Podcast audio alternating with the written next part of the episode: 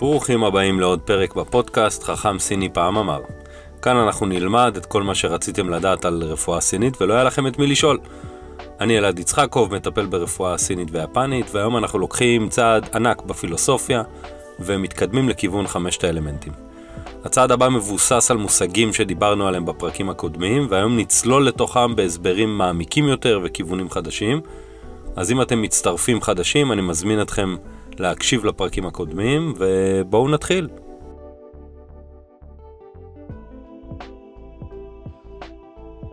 יכול להיות שכבר uh, שמתם לב שאני מתקדם בפרקים לפי מספרים. עסקנו ב-1 עד ה-3 עד עכשיו, והנה הגענו למספר 4. אז בעצם מה ה-4 מסמל?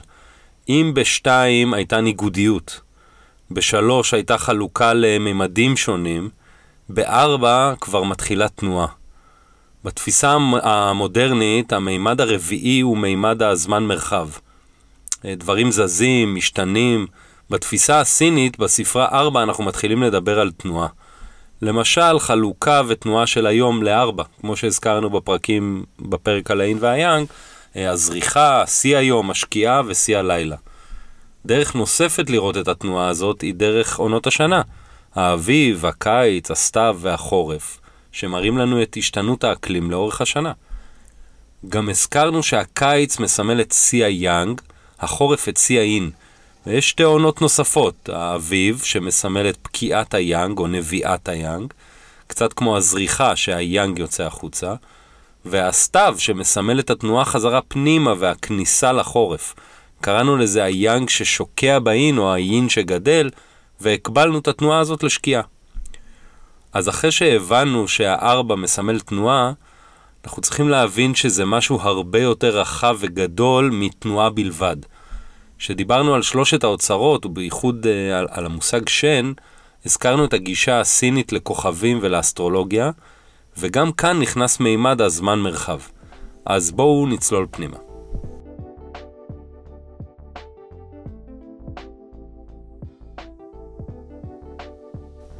לפי הפיזיקה המודרנית, הסברה המקובלת כיום היא שהעולם נברא במפץ גדול שהתרחש. רגע בזמן שבו משהו קרה, והמסה שהייתה קיימת התפזרה לכל עבר בבום אחד גדול, ומשם נוצרו כל הכוכבים והפלנטות. בעצם מדובר על בלון, או מסה גדולה של חומר, שהולכת ומתרחבת כבר כמה מיליארדי שנים. היא גדלה לכל הכיוונים בו זמנית, והכל זז ומתרחב באופן יחסי, כלומר, המרחקים הולכים וגדלים. בגלל זה, למשל, מודדים זמן ומרחב בחלל, ויודעים לומר לפי זה בין כמה היקום שלנו, כמו שאנחנו מכירים אותו. דבר נוסף שהפיזיקה המודרנית מסבירה, היא שהתנועה הזאת של ההתרחבות האינסופית, כנראה תגיע בשלב מסוים לאיזשהו שיא. אחרי השיא הזה תתחיל תנועה נגדית של התכנסות, עד לכדי צמצום, שכנראה הולך לגרום להכל להישאב לתוך חור שחור ענק. אני יודע שזה קצת מלחיץ, אבל אה, יש עוד כמה מיליארדי שנים כנראה עד שזה יקרה. אז למי שטעה, לא התחלנו אה, לדבר פה בפודקאסט על אה, פיזיקת חלל, ממש ממש לא, הידע שלי מאוד מצומצם בנושא, ועכשיו אני עוצר ועובר לעיניים סיניות. הסינים מאמינים שהיה רגע שבו היה רק דאו. שהיה הכל וכלום, מצב בלי זמן ומרחב. משהו קרה ונוצרו כל הדברים.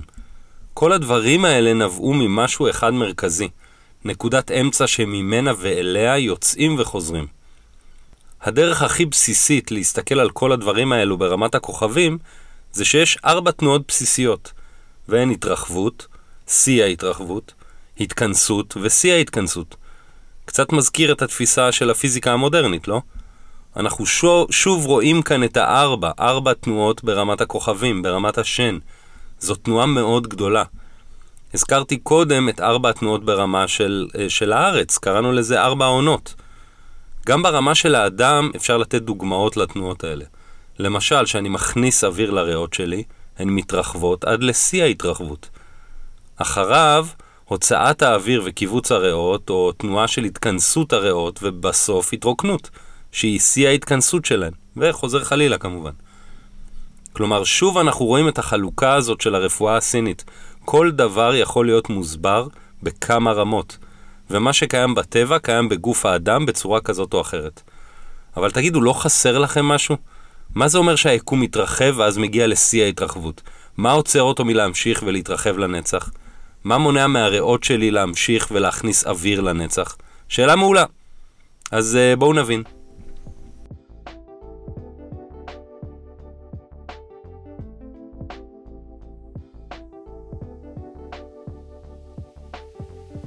אז בעצם התובנה שהיקום מתרחב היא מאוד מעניינת, והחשיבה שיש uh, להתרחבות הזאת גבול היא גם מאוד מעניינת, אבל איך זה קורה? מה עוצר מההתרחבות הזאת להמשיך לנצח? אפשר לדמיין שהיקום הוא בלון גדול שמתרחב ומתרחב עד שהוא לא יכול להתרחב יותר, אחרת הוא יתפוצץ. ואז הוא נעצר ומגיעה או מתחילה ההתכנסות. כלומר, יש כוח נוסף, נפרד מהארבעה שציינו קודם, והוא זה שמחזיק את כל המבנה הזה ומאפשר את השינויים והתמורות בו. הכוח הזה בעצם מייצר את החמש. אז מה נוצר לנו? חמש תנועות או מעברים. תנועה של התרחבות, שקוראים לה גם עץ. תנועה של אה, שיא ההתרחבות, שקוראים לה אש. תנועה של התכנסות, שנקראת מתכת. תנועה של שיא ההתכנסות, שנקראת מים. ותנועה שמחזיקה את הכל ומאפשרת את השינוי, והיא נקראת אדמה. לחמש התנועות האלה, או חמשת התדרים אם תרצו, יש הרבה מאפיינים ואנחנו נדבר על כל אחד מהם לעומק החל מהפרק הבא. אבל כרגע אני רוצה להציג לכם אותם בראייה של יין ויאנג ושלושת האוצרות. אז ברמה של השמיים, חמש התנועות האלה מאופיינות בזה שהאדמה ממוקמת במרכז. הכל נובע ממנה, והיא זאת שמחזיקה את הכל. זאת בעצם התנועה של הזמן-מרחב ביקום. תנועות גדולות וכמעט בלתי נתפסות ברמה היומיומית שלנו.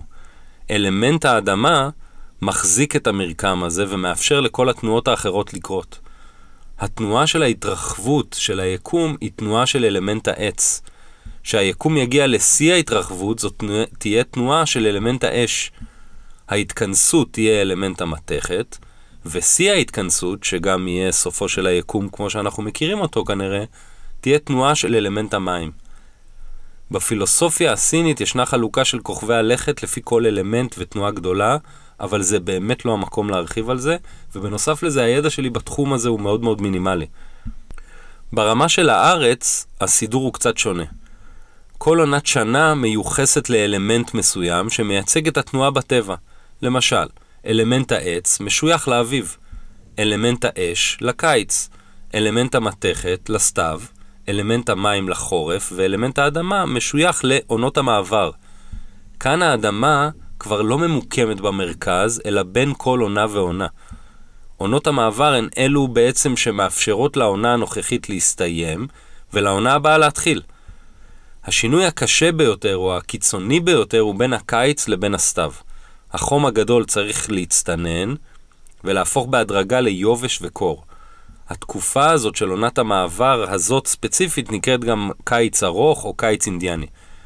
עוד הסתכלות יפה היא דרך ימי השנה והמחזוריות של השנה הסינית.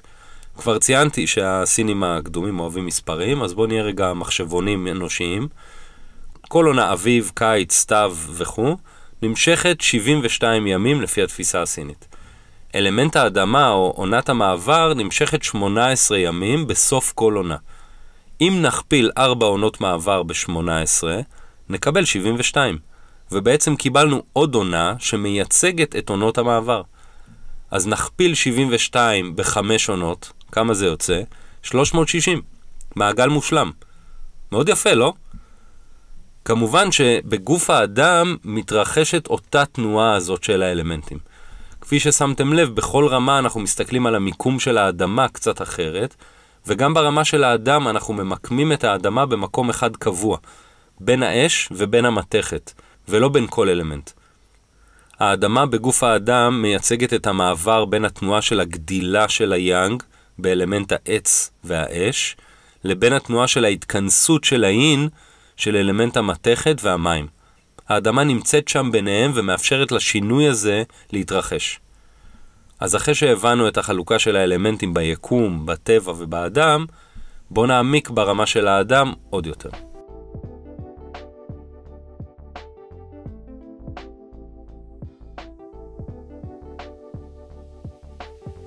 מעכשיו והלאה נדבר על חמשת האלמנטים רק בראייה של האדם.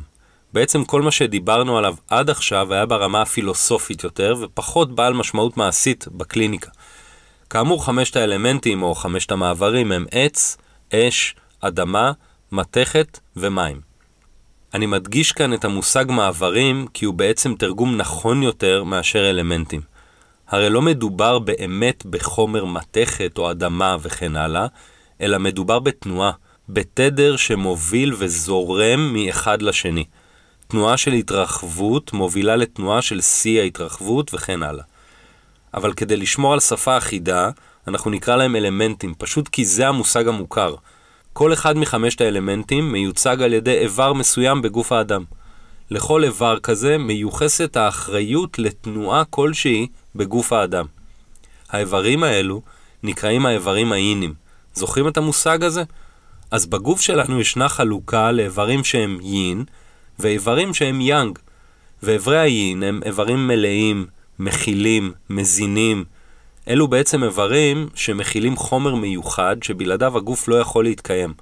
אבל על זה נדבר שנסיים את החלק של חמשת האלמנטים. האיברים הם כבד, לב, כליות, ריאות וטחול. אני מניח שלמי מכם שמכירים קצת את גוף האדם, המילה טחול קצת צרמה, הוא איבר די זניח בראייה מערבית, ובטח לא משמעותי כמו שאר האיברים שציינתי. גם כאן ישנה כנראה איזושהי טעות תרגום, שנעשתה לפני כמה מאות שנים, ולא ממש ברור לאיזה איברים הסינים הקדמונים, לאיזה איבר הסינים הקדמונים התכוונו, אבל לא מדובר בטחול הפיזי שלנו. מדובר כנראה באיבר שיותר קרוב בתפקוד שלו ללבלב או לתרסריון, ה-12 סנטימטר הראשונים במעי הדק, אבל שוב, כדי לשמור על שפה אחידה, אנחנו נקרא לו טחול. באופן כללי, המשמעות של האיברים הסינים היא הרבה מעבר לאיבר הפיזי עצמו. הכוונה היא גם לתפקוד האנרגטי של האיבר וגם לתנועה שלו, שהיא מעבר לאיבר הפיזי. אז בואו נמשיך. האיברים היאנגים, לעומת זאת, הם איברים חלולים. הם מתמלאים ומתרוקנים, והשאיפה שלהם היא להיות ריקים. אם הם מלאים לאורך זמן רב מדי, זאת פתולוגיה או מצב לא תקין. האיברים הם כיס מרה, מעי גס, מעי דק, קיבה ושלפוחית השתן. על כל האיברים והתפקידים שלהם בגוף אנחנו נדבר לעומק, שנרחיב על כל אלמנט. אז כאמור, כל אחד מהאלמנטים בגוף האדם מיוצג על ידי איבר מסוים. כלומר, כל תנועה של אלמנט משויכת בגוף לאיבר יין מסוים. התנועה של ההתרחבות של אלמנט העץ שייכת לאיבר כבד. התנועה של שיא ההתרחבות של אלמנט האש שייכת ללב. התנועה של ההתכנסות של אלמנט המתכת שייכת לריאות. התנועה של שיא ההתכנסות של אלמנט המים שייכת לכליות. התנועה של השינוי וההתמרה של אלמנט האדמה שייכת לטחול. מתחיל להיות מורכב, לא? בתוך התנועה הזאת של חמשת האלמנטים, יש כמה מערכות יחסים שאנחנו נדבר עליהם עכשיו. לפני זה רק אציין שאני אוסיף לקבוצת פייסבוק של חכם סיני פעם אמר תמונות שקצת ימחישו את המערכות יחסים האלה עם קצת דוגמאות גרפיות של מה שאני אגיד ממש עכשיו, כדי שיהיה קל יותר להבין. אז בעצם מערכת היחסים הראשונה שאני רוצה לדבר עליה היא זו שכבר דיברנו עליה עד עכשיו, פשוט לא נתנו לה את השם, והיא נקראת מעגל היצירה. כל תנועה יוצרת את התנועה הבאה אחריה. כלומר, מתוך התנועה של העץ נוצרת התנועה של האש. מתוך התנועה של האש נוצרת התנועה של האדמה וכן הלאה. זאת מערכת יחסים שאנחנו קוראים לה יחסי אימא ובן. בעצם כל אלמנט הוא האימא של האלמנט הבא אחריו, והבן של האלמנט שלפניו. זה מראה את הקשר בין כל אלמנט עוקב, וגם יכול להראות פתולוגיות אפשריות. אם אימא לא מזינה את הבן, אנחנו נראה בעיה אצל הבן. אבל מי מקור הבעיה? אם אלמנט העץ לא מתרחב, לא נוכל להגיע לשיא ההתרחבות של האש. כלומר, שהאימא לא מזינה את הבן. אז בטיפול, אני ארצה לטפל באימא, או במקרה הזה לעבוד על ההתרחבות של אלמנט העץ. מצב נוסף אפשרי הוא שהבן לוקח יותר מדי מהאימא. נגיד התנועה של שיא ההתכנסות של אלמנט המים לוקחת יותר מדי מאלמנט המתכת של תחילת ההתכנסות.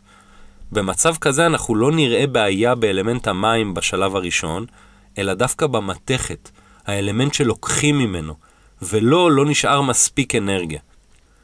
אני מניח שעולות uh, מכאן כמה שאלות, כמו אז מה עושים עם זה, מה זה אומר ברמת היומיום, על כל השאלות האלו יהיו תשובות בעוד מספר פרקים שנצלול לעומק של כל אלמנט. דרך נוספת שבה אפשר להסתכל על uh, תנועת האלמנטים היא דרך מנגנוני בקרה, או כמו שהם אה, יחסי סבתא ונכד. כאן מדובר על אלמנט והאלמנט העוקב השני אחריו, כלומר, מערכת יחסים בין העץ לבין האדמה, או בין המים לבין האש. שוב אני מזכיר שתהיה תמונה להמחשה בקבוצת הפייסבוק של חכם סיני פעם אמר, שתעשה לכם סדר בראש. מה זה אומר בעצם? במה שונה מערכת היחסים הזאת מהקודמת שדיברנו עליה? זאת בעצם מערכת יחס, יחסים שנועדה לבקר או למתן. כמו סבתא שיודעת לומר uh, מילה לנכד כדי שהוא יירגע ויתרצה, בלי לנסות לחנך אותו. בואו נבחן את זה לפי התנועות ונבין. אלמנט המים מבקר את אלמנט האש. דרך אחת להסתכל על זה היא שמים מקבים אש, אבל זאת ראייה מאוד שטחית. בעצם הכוונה כאן היא שהתנועה של האש היא למעלה, שיא ההתרחבות. התנועה שממתנת אותה היא התנועה מטה, של המים, שיא ההתכנסות. המים מושכים את האש מטה ומונעים עלייה גדולה מדי.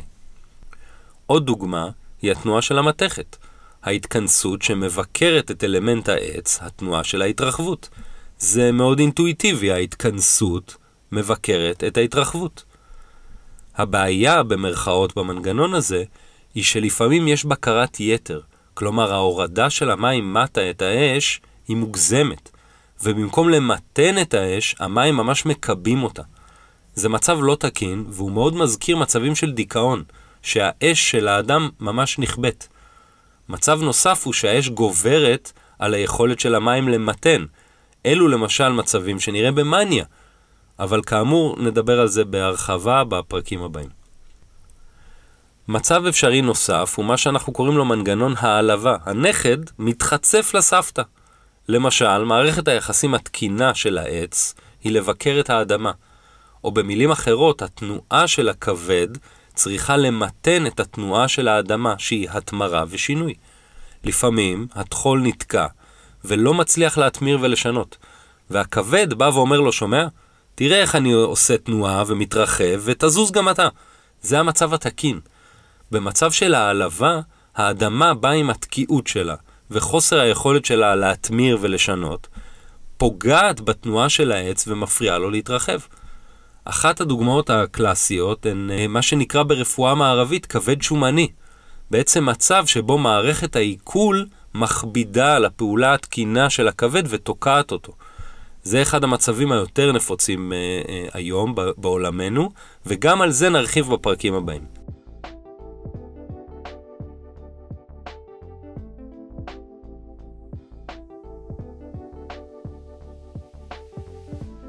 אז אה, בואו נסכם את הפרק העמוס הזה. התחלנו לדבר על הארבע. הארבע מסמל תנועה, חילופי עונות, תנועת הכוכבים, אבל כפועל יוצא מהארבע אנחנו מבינים שיש מרכיב נוסף, זה שמאפשר שינוי, זה שמאפשר תנועה, ומשם הגענו לחמשת האלמנטים. אלמנט העץ מיוצג בטבע על ידי האביב ובגוף האדם בכבד. אלמנט האש מיוצג בטבע בעונת הקיץ ובגוף האדם בלב. אלמנט האדמה מיוצג בטבע בעונות המעבר ובגוף האדם בטחול. אלמנט המתכת מיוצג בטבע בעונת הסתיו ובגוף האדם בריאות. ואלמנט המים שמיוצג בטבע בעונת החורף ובגוף האדם בכליות. דיברנו על שתי מערכות יחסים בין האלמנטים, יצירה, כל אלמנט יוצר ומזין את האלמנט הבא אחריו, עץ לאש, אש לאדמה וכן הלאה, ובקרה, כל אלמנט מאזן את האלמנט הנכד שלו. עץ את האדמה, אש את המתכת, אדמה את המים וכן הלאה. בפרק הבא נצלול לכל אלמנט ואלמנט ונבין מאפיינים שונים ברמה הפיזית והנפשית של כל אלמנט, מבטיח שיהיה מרתק. אז זה היה הפרק שלנו להיום, ונסיים כהרגלנו בציטוט מהצואנג צה, בתרגומו של יואל הופמן. הנה אשמיע לכם מילים מטורפות, אנא הקשיבו להן, הקשבה מטורפת. להתראות.